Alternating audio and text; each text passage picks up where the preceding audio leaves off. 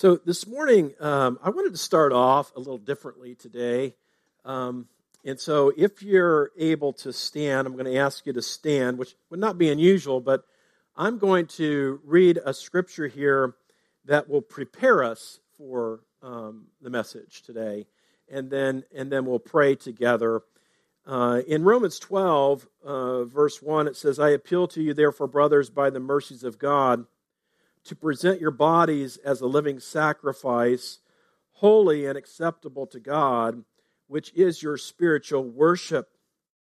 And so that first verse in Romans 12 is Paul making his appeal based on the gospel, based on the fact that all that Christ has done for us, uh, that the only response that we could have is to offer our lives to the Lord.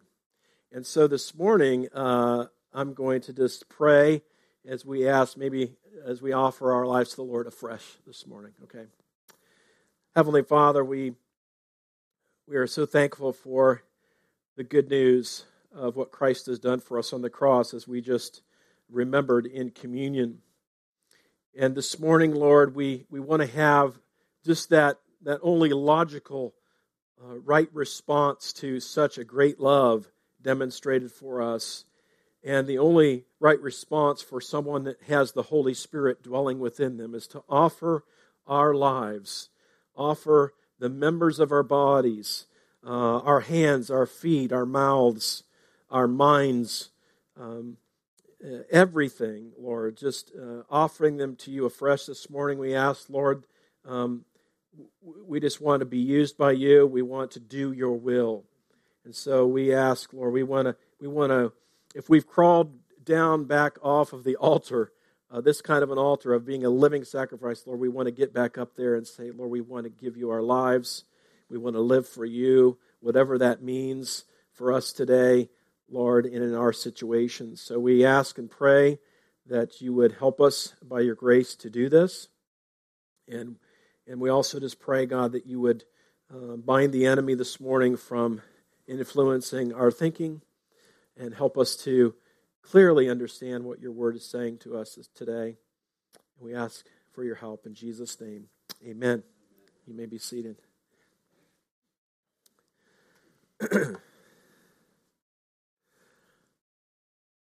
so, if Jesus was living now, and we could kind of like uh, import to you know what was happening in the past today into our modern context, you would have John the Baptist texting Jesus and he would be saying, Are you the one that we're looking for?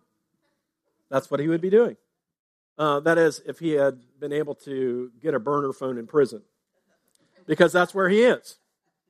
That's where he is. John is in prison, and uh, John the Baptist, that is. So, by the way, I'm going to say John a lot today, and, and just know that I'm, I'm talking about John the Baptist, okay, not John the Apostle. So, um, uh, but but this is what's happening. John's got a question Jesus has a response. And, um, and then Jesus has a word for the generation that he's speaking to. And uh, it, I'll tell you this it's not just a word for them, it's a word for our generation too. Okay? And so, uh, so this is just a message from John the Baptist is our title today. We're going to look at Luke 7. So if you have your Bibles, go ahead and open up to those or go to your device. Luke 7, uh, verse 18. Luke 7, 18. And um, now, last week I told you that the last week and this week would really be focusing in on uh, just answering the question, you know, who is Jesus? Who is he?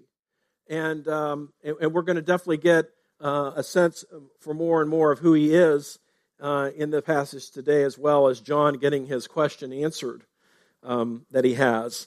So, so let's look at John's question to Jesus. This this first item here, starting in verse 18, and I'll read this for you.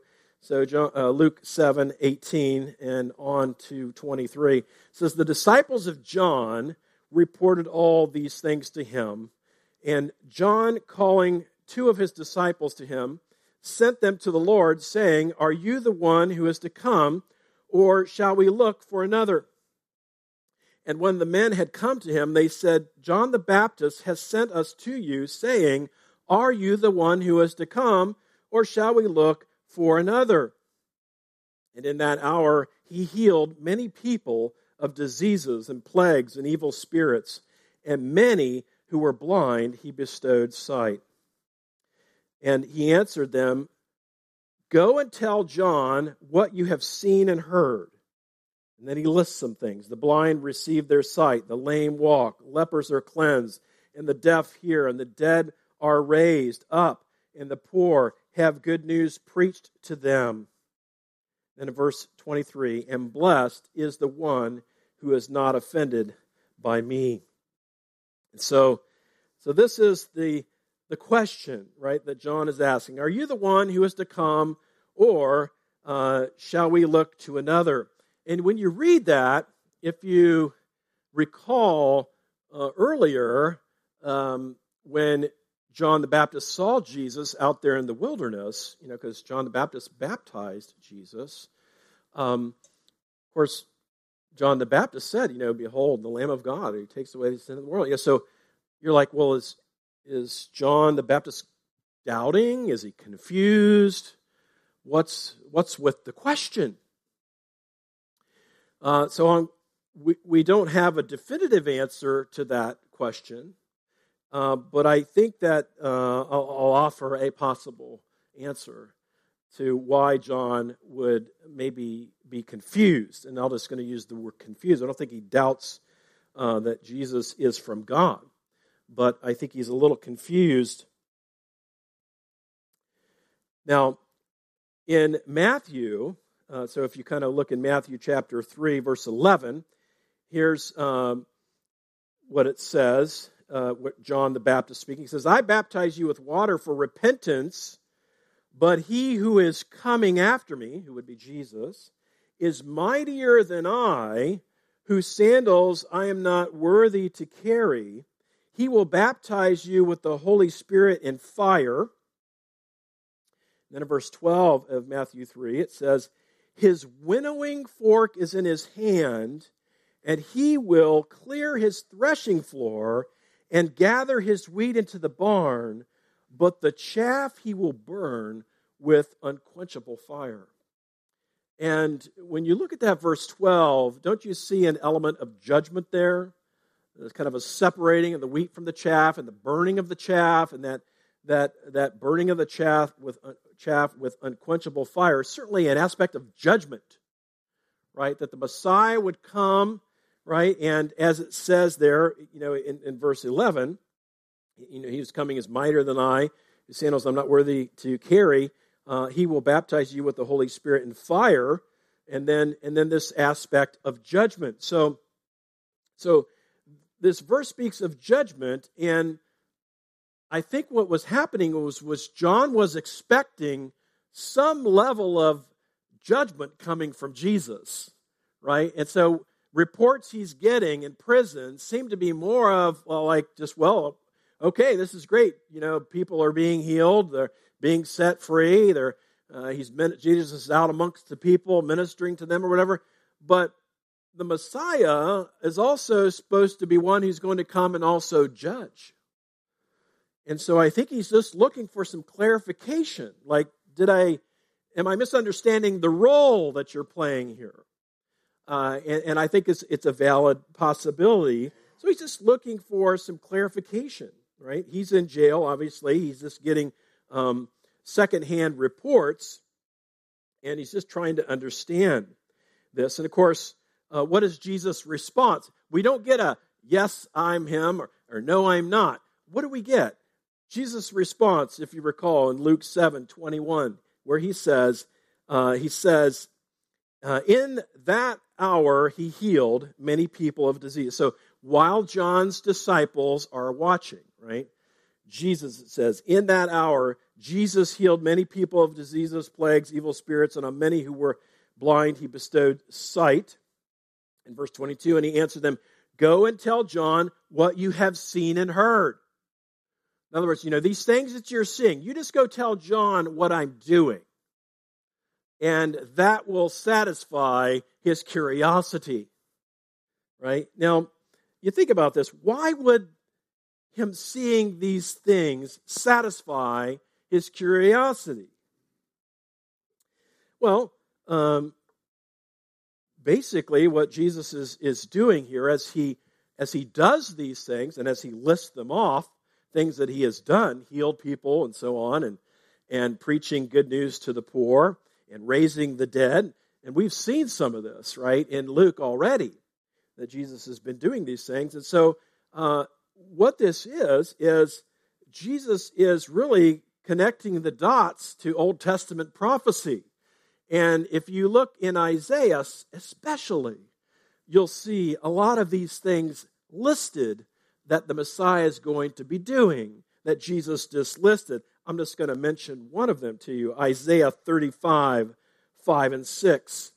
So Isaiah 35, 5 says, Then the eyes of the blind shall be opened, and the ears of the deaf unstopped.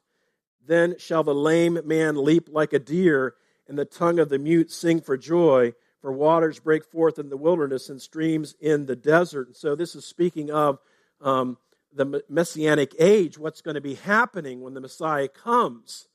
And so, uh, um, if you have, if you're taking notes, you might want to take note that Isaiah 29, 18 and 19 uh, also mentions that the deaf will hear, the blind will see, uh, and uh, and then 26, 19 talks about the dead raising, and then Isaiah 61, 1 is the good news is preached to the poor. So all these prophecies about the Messiah, Jesus is just simply saying, you know, tell them this is happening. And so that'll be confirmation to him that I am the one who is to come. And so uh, it, essentially, Jesus is simply saying, I'm doing the Messiah's work, therefore I am the Messiah. Right? And so um, I think for us, as I think about this, and as as we, if you're wondering who is Jesus, or is it, you know, should you consider Jesus, or is there someone else you should be looking for? No, there's no one else to look for. Jesus is the Messiah. He's the one who's come. Uh, you know, he's been sent from God, who is God come in the flesh, which is again hard for us to wrap our minds around. That you could have God dwelling in a man, right? Who would be fully God and fully man at the same time. But yet, we know from the scriptures, as the description of Jesus, that God and man are, are all in one there. But but there's no one else to look for. You know, um, your your search can stop with Jesus, right? You don't need to look on a bookshelf for help there when it comes to uh, rightly relating to God and wondering why you were created and wondering what your purpose is in life you find it in Jesus Christ. And so, you know, if you don't know this already, uh, your your your search, uh, that that desire within you to maybe have some of those larger questions answered about, you know, um, is there a God? Who is Jesus? What's my purpose? Why was I created? Are found in Him. He has the answers, and so uh, if you're asking uh, in certain ways, um, is there another? Should you be looking for another? The answer is no. Jesus has proven uh, that he is God come in the flesh by the works he did, uh, not the least of which was to rise from the dead, right? And to suffer on that cross for us. And so the other thing that strikes me in this first little section is that that last verse that is mentioned in verse 23 it says blessed is the one who is not offended by me blessed is the one who is not offended by me where jesus is is um, telling them that you know if you are you know if you're i think the, the point here is he has just gone to, to describe that he's doing the works of the messiah and if somebody casts those aside and disagrees and saying, well, no, he's not, then they are offended by Jesus. They're tripping over him. Uh, they are rejecting him. And, and, and what we need to realize, though, is that, it, that, that really, when it comes to Jesus, there's really just those who are for him and those who are against him right? Those who are for him and those who are against him.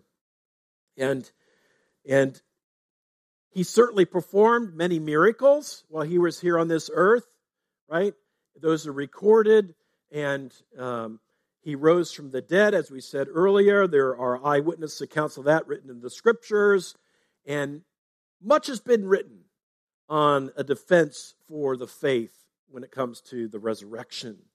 And so there's no shortage of material that you could find, even extra biblical, to learn about that and that it is true. Now, all of this just to say is truly to know Jesus Christ and to receive him and to walk in his ways is the blessed life. That is the blessed life. He says, Blessed is the one who is not offended by me. I mean, you think about, I, I think about my own life. Where would I be if it weren't for Jesus Christ?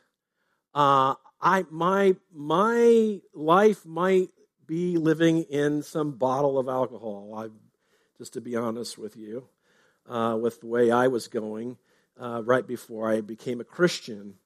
And, uh, and, but Christ and God in his sovereignty, right, sent people with the message to me. You know, we, I grew up hearing the message, but at that time, I was not ready to receive it. Right? And, and so, every person that receives Christ and, and, and believes in the gospel of Christ, right, has that time when they've put their faith in Him. It might, um, it, it, might build over time, right? And then um, I'm not so worried about can you pinpoint the moment, the second. But the real question is, you know, are you believing him and experiencing the blessings of salvation? That's what that's what Jesus he's come. He says preach good news to the poor. Well, listen, we are poor. We are poor of spirit. Okay? Uh, we are, as Romans 3 just says, we're about as far, you know, this is a summarization, we're about as far as God as you can get. There is none righteous, no, not one. None seeks for God. So if anybody's seeking for God, it's because God is drawing them. Okay, so that in itself is a blessing that God will have, would have drawn you to Himself and helped you see your need for a Savior. We are truly blessed, those who know Christ. We don't say that in a way that's better than saying we're better than somebody. No, we're just happen to be in a state of being because of what Jesus did that we're forgiven, we're right with God, we have the Holy Spirit, and in Him we find our, our, our life, our purpose, our direction. And that is a blessed life because so many are um, who don't have Christ are just, you know, don't really know what why are they here They're, it's a purposeless life uh, it might be maybe to to acquire a certain status um, see something accomplished. There's nothing wrong with uh, those sorts of things you know wanting to accomplish things right? But those things in themselves will not satisfy will not satisfy our need for a savior. Uh, years ago and I, I uh, some of the parents, the older parents that who are probably now grandparents now, we may remember that there was um, there was a guy who was making videos, Christian videos, and his name was the Donut Man. Anybody remember the Donut Man? Any watch any of these videos? Maybe growing up, the Donut Man. Okay, so the Donut Man, uh, his shtick was basically uh, that you know when you look at a donut, it's got a hole in it, right? And uh, and so there's something missing. And so he would draw this simple analogy for children and adults alike that you know uh, we're missing something, but what we're missing is it's not a something; it's a who. It's a Jesus. It's Jesus who we're missing. He's the only one that can fill that hole in our hearts, if you will, right? And it's such a simple message. I mean, you could say it's a silly message, but it it strikes truth, doesn't it? Right? And so he would sing songs that would help connect these truths for children and adults alike. And so, uh, but we have to remember that uh, we have been created, uh, you know, and as, as a result of the fall of man, because of our sin, we are not, we are, we are, we are, we are distanced from God, and that only Christ can fill and satisfy us. And so, all this to say is that, as Jesus said, blessed is the one who's not offended by him, but who receives him. And so, this morning, if you've received Christ as your Savior, you should be blessing God and you should be thanking Him for all the things that He has done and accomplished in your life. Sure, there's ups and downs. Sure, there's tragedies that we go through because we do live in a sin sick world. This is not our home.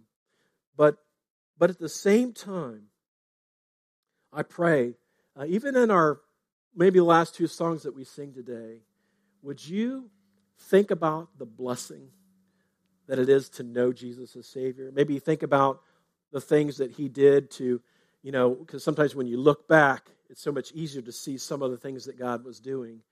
Uh, you know, people He was moving your way and moving you around in a sense, right? Um, so that you would know Him. And so today, I just pray that we would reconnect if we've lost that as believers, that that um, that wonder, that excitement. There's um, it's a little bit of a sidebar here, but I've been thinking a lot about the word zeal lately. And um, you know, there's there's there's a good zeal and there's a bad zeal. You know, you can be zealous with to be zealous without knowledge is not a good thing. The scriptures tell us. But knowledge with zeal is a great thing for God.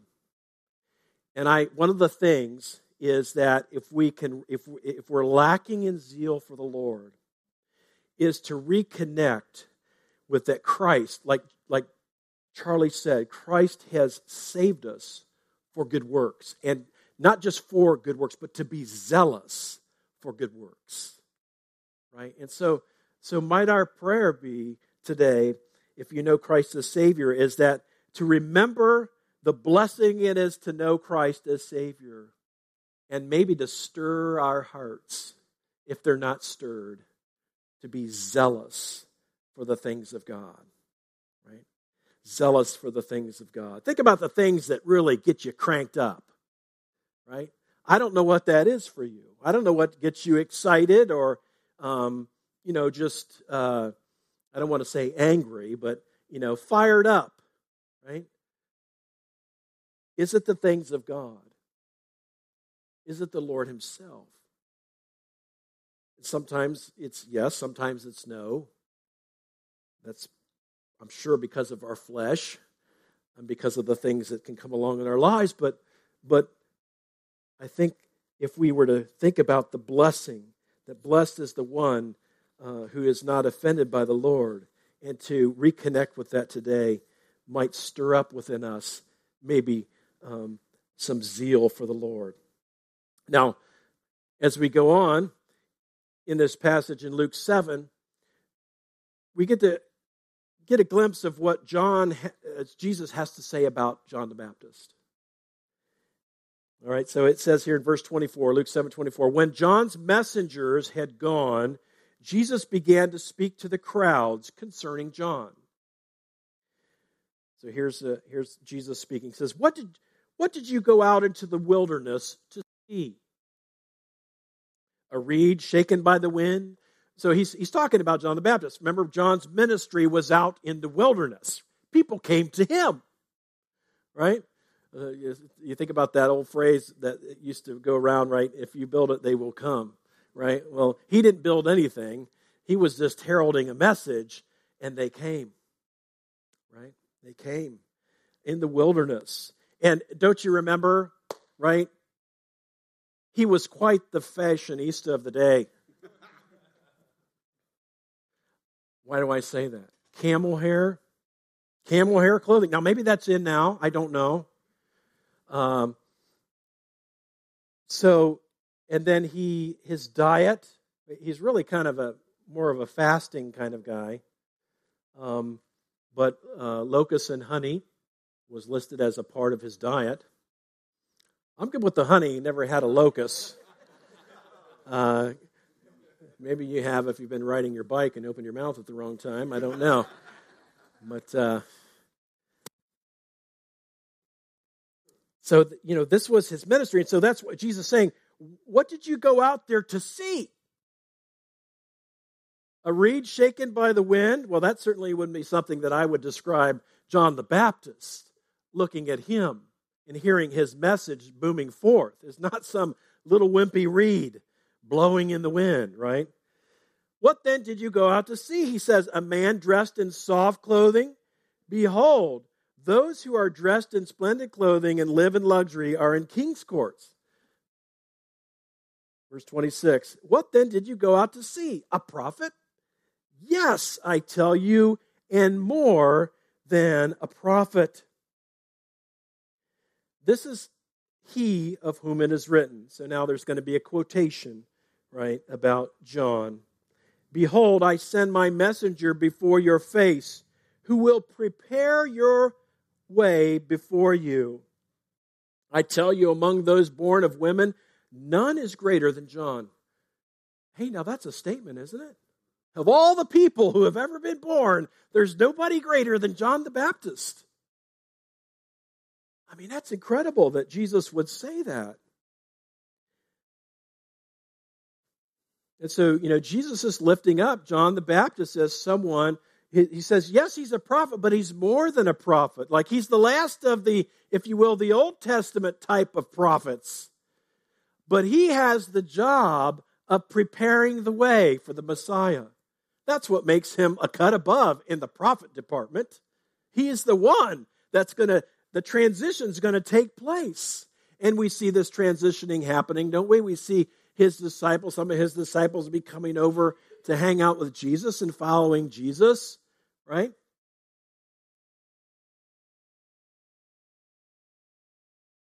But then it, but but you can't stop there, right? Verse 28 says, Yet the one who is least in the kingdom of God is greater than John the Baptist. Wow. That's crazy talk right? I mean, when you read that, that's just amazing that he would say that, isn't it? Just amazing. Now, when we look at that, we say, why would he say that? Why would he say that? Now, we'll get to that in a second, but verse 29 and 30, let me take a look at that. It says, now you get a, in the Bible, there's a, there's a parenthesis here. And so um, sometimes, you know, you see these things because uh, there's a question about whether it was in certain um, manuscripts or not. That's not what this is. This is a, a literally a parenthetical thought. Okay? A parenthesis, like when you would be writing, it's a parenthetical thought. Um, and so it says, when all the people heard this, and tax collectors too, they declared God just, having been baptized with the baptism of John. But the Pharisees and the lawyers rejected the purpose of God for themselves, not having been baptized him. So that parenthetical thought is kind of showing us uh, the disparity between the different responses that John got and Jesus got. Right? Some rejected John and Jesus, and some accepted the baptism of John and accepted Jesus. And so he's just simply pointing that out. And so let's take a look here and just, um, to skip by this. Uh, this is just uh, Malachi 3.1. It's the quotation that we read about um, John the Baptist. You know, he says, Behold, I'll send a messenger, he'll prepare the way before me. So that's just showing where that came from. But in, in uh, 728 here, where it says, Yet the one who is least in the kingdom of God is greater than John the Baptist. Why would Jesus say that? Well, I think it really just has to do with the timing of things, right? Really, all believers after the cross are greater still because they participate in a full understanding and experience of something that John merely saw a foreshadowing of. He didn't get to see the final work of Christ, right? He didn't get to experience the, the resurrected Christ, right? And so we are greater than John the Baptist in that way. We have a full experience of what it means to be a part of the kingdom of God now. Whereas at the time of this writing, when Jesus is saying this, John would not have that benefit. So we find ourselves, again, in a blessed place because, of knowing Christ here after, um, after the resurrection. So John was the greater of the Old Testament prophets, like we said before, and uh, you know he he really participated on a, on that level there in a certain way, but not not since the Spirit was poured out. He hasn't experienced that, and we have.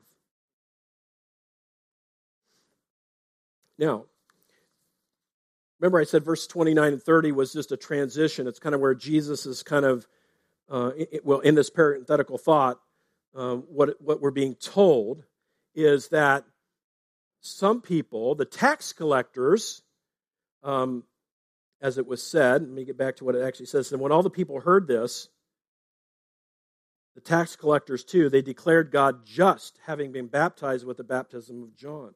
What do they mean? What does that mean that they declared God just? Are they judging God? No the only judgment there would be is that they, they judged him right. God was right to call us to repentance. God was right to call us to repentance and to a baptism that John was doing. He was right to do that. And it's because it says that those people that judge God right, right, the tax collectors, having been baptized with the baptism of John, but the Pharisees and the lawyers rejected the purpose of God for themselves not having been baptized him. So they rejected the message. They basically said what John's doing is not of God. So in that transition here, then Jesus is going to tell a little parable, a little story. One place I came to, it said it called it the parable of the brats. The parable of the brats. It's talking about these children. In verse 31, it says, To what then shall I compare the people of this generation? And what are they like? They are like children sitting in the marketplace and calling to one another. We played the flute for you and you didn't dance. We sang a dirge and you did not weep. Okay, uh, well, you, you got to realize what comes right after this ties right into this. But what is this? What is this little, you know, this, this little story, this little parable, if you will. It's these children saying, listen, we, we did something and you were supposed to do something and you didn't do it. And we did something else and you didn't do that. That's why they call it the, you know, the parable of the brats because they're, they, they didn't like no matter what happened. They didn't like it. They were just, re, re, you know, they were just complaining about the situation no matter what. Now, how does that tie in? Well, we got to go back to the ministry of John the Baptist and the ministry of Jesus. It says, For John the Baptist has come eating no bread and drinking no wine, and you say he has a demon. So, okay, look. John the Baptist, sent from God, right? Messenger of God, Malachi 3:1. He's the guy preparing the way of the Lord, right? You guys said he, you know, because the way he was acting and the ministry he had, He's wacko. He's got a demon. You rejected him. You didn't like it. You complained.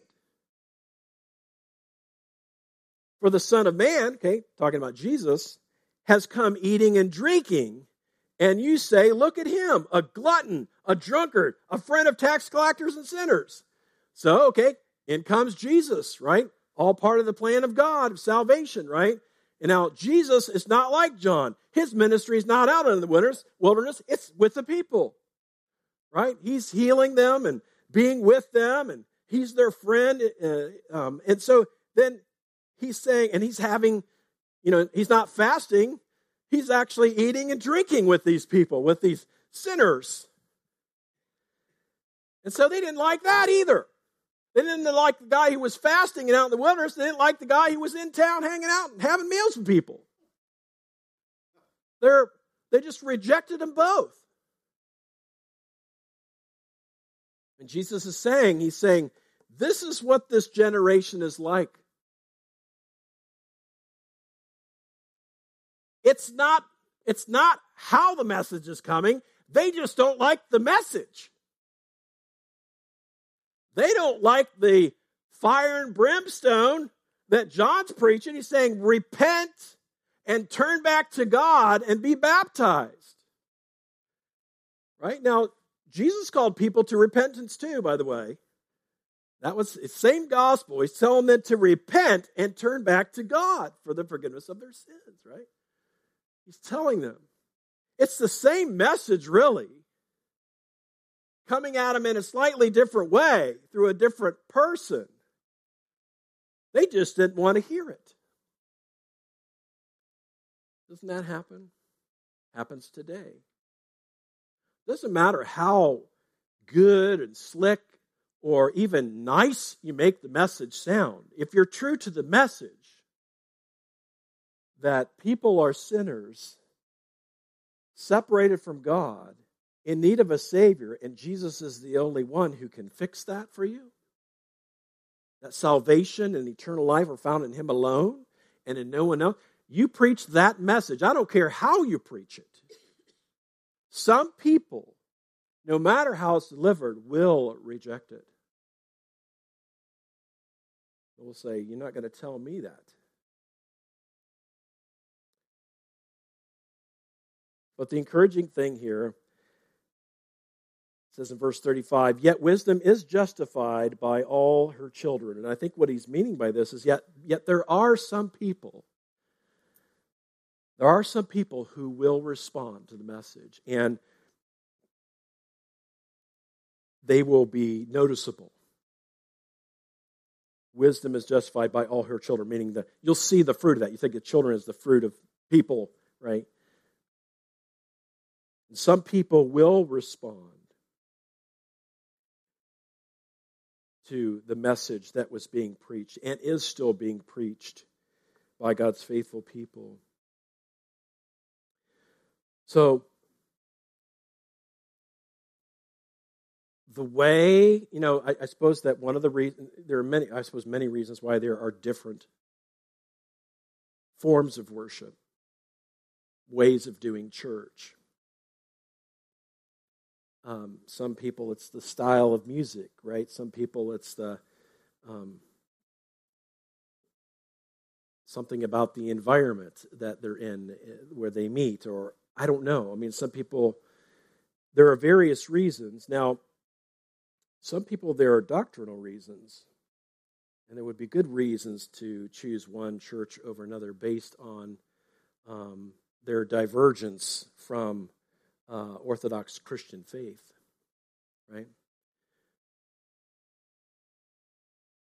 But it doesn't matter how the message comes. If we're faithful to the message, right? Sometimes, don't, don't we worry about this in our own personal evangelism? We're so, like, we, we're talking about trying to take the good news to our friends and family and our coworkers because we want them to know God. We want them to experience life in Christ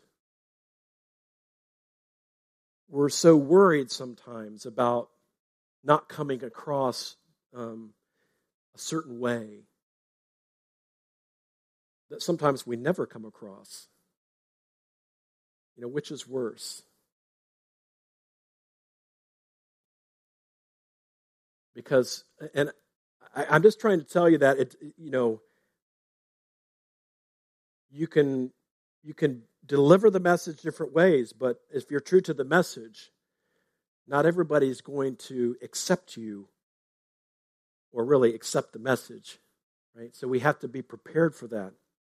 But some will. And that's the thing, right? Why do we share our faith? We're certainly commanded to in the scriptures, right? And we don't know who will respond, right? You don't know who's going to be like the little brats complaining about the message, no matter how it's delivered, or who will be children uh, that are wise and see the truth of the message. You don't know. We don't have uh, heart scanners to know what kind of hearts they have, right? Truly. And so, but the message itself, right? Isn't that uh, what we we read about in Romans? We think too much of ourselves sometimes as believers, like, meaning that that uh, when it comes to sharing our faith, you, you place too much importance on yourself in the equation not enough importance on the God, God and the Holy Spirit and the power of the message. I'm guilty, okay? I, have I've definitely placed too much importance on myself, eh, you know, of how I'm doing this. In Romans 1:16, doesn't it say, For I am not ashamed of the gospel, for it is the power of God for salvation I am not ashamed of the gospel, for it is the power of God for salvation to everyone who believes, to the Jew first and also to the Greek. For in it the righteousness of God is revealed from faith for faith. As it is written, the righteous shall live by faith. So we don't want to be ashamed of the gospel. We're acting ashamed if we don't deliver it. And um, I'm all for, and our church is all for developing relationships with people. That within the context of relationships, people would hear the gospel, right? But make no mistake, it's not just being nice. It's not just doing you you being nice and you doing good things for people is not the gospel message. Okay? It's an out it's an outworking of the gospel in a person's life. It's an outworking for sure. And God calls us to do that regardless of people's responses to do good works. But people will not know how to get rightly related to God if we don't deliver the propositional truths of the gospel. And so we, we have to make sure that we deliver the message to everyone. You can't think that this is the kind of person who's going to who's going to be uh, receptible because you don't know. Oftentimes it'll be just the opposite. The people that you think won't do and the people that you think do won't. We just don't know. And we can't make that judgment. So this morning, as we as we just close off here, and take some time in our last couple of songs just to ask the Lord to remind us of the time when we came to know the Lord, when we, the blessing. Blessed is the one who is not offended by Jesus. And if you receive Christ as Savior, you've not been offended by him, you've welcomed him. Reflect on your blessing. Give thanks to God for the blessing that Christ is in your life what he's doing. But also, let's be challenged. Let's ask God to help us to not be timid with the gospel message. Because some will respond to it, some won't, and we don't know. But we still have to scatter the message. That's our job. That's why we're here, right? Let's pray. Heavenly Father, we ask that your Holy Spirit would help us now as we worship, as we, as we worship through singing. And might our hearts and minds be engaged in these next two songs. We might commune with you and remember and thank you for the blessing. What a blessing it is to know you, to have a relationship with you through Jesus Christ. And let us reflect on your intervention in our lives when you, the different ways that you intervene to bring us to yourself. Lord, might that evoke just praise in our hearts today, God. And Lord, use us for your glory. Help us to open our mouths with the message, the one true message of the gospel of Christ that answers so many questions for people. So, Lord, help us, help us, to be, help us to be faithful. Help us to not be ashamed of the gospel. In Jesus' name we pray. Amen.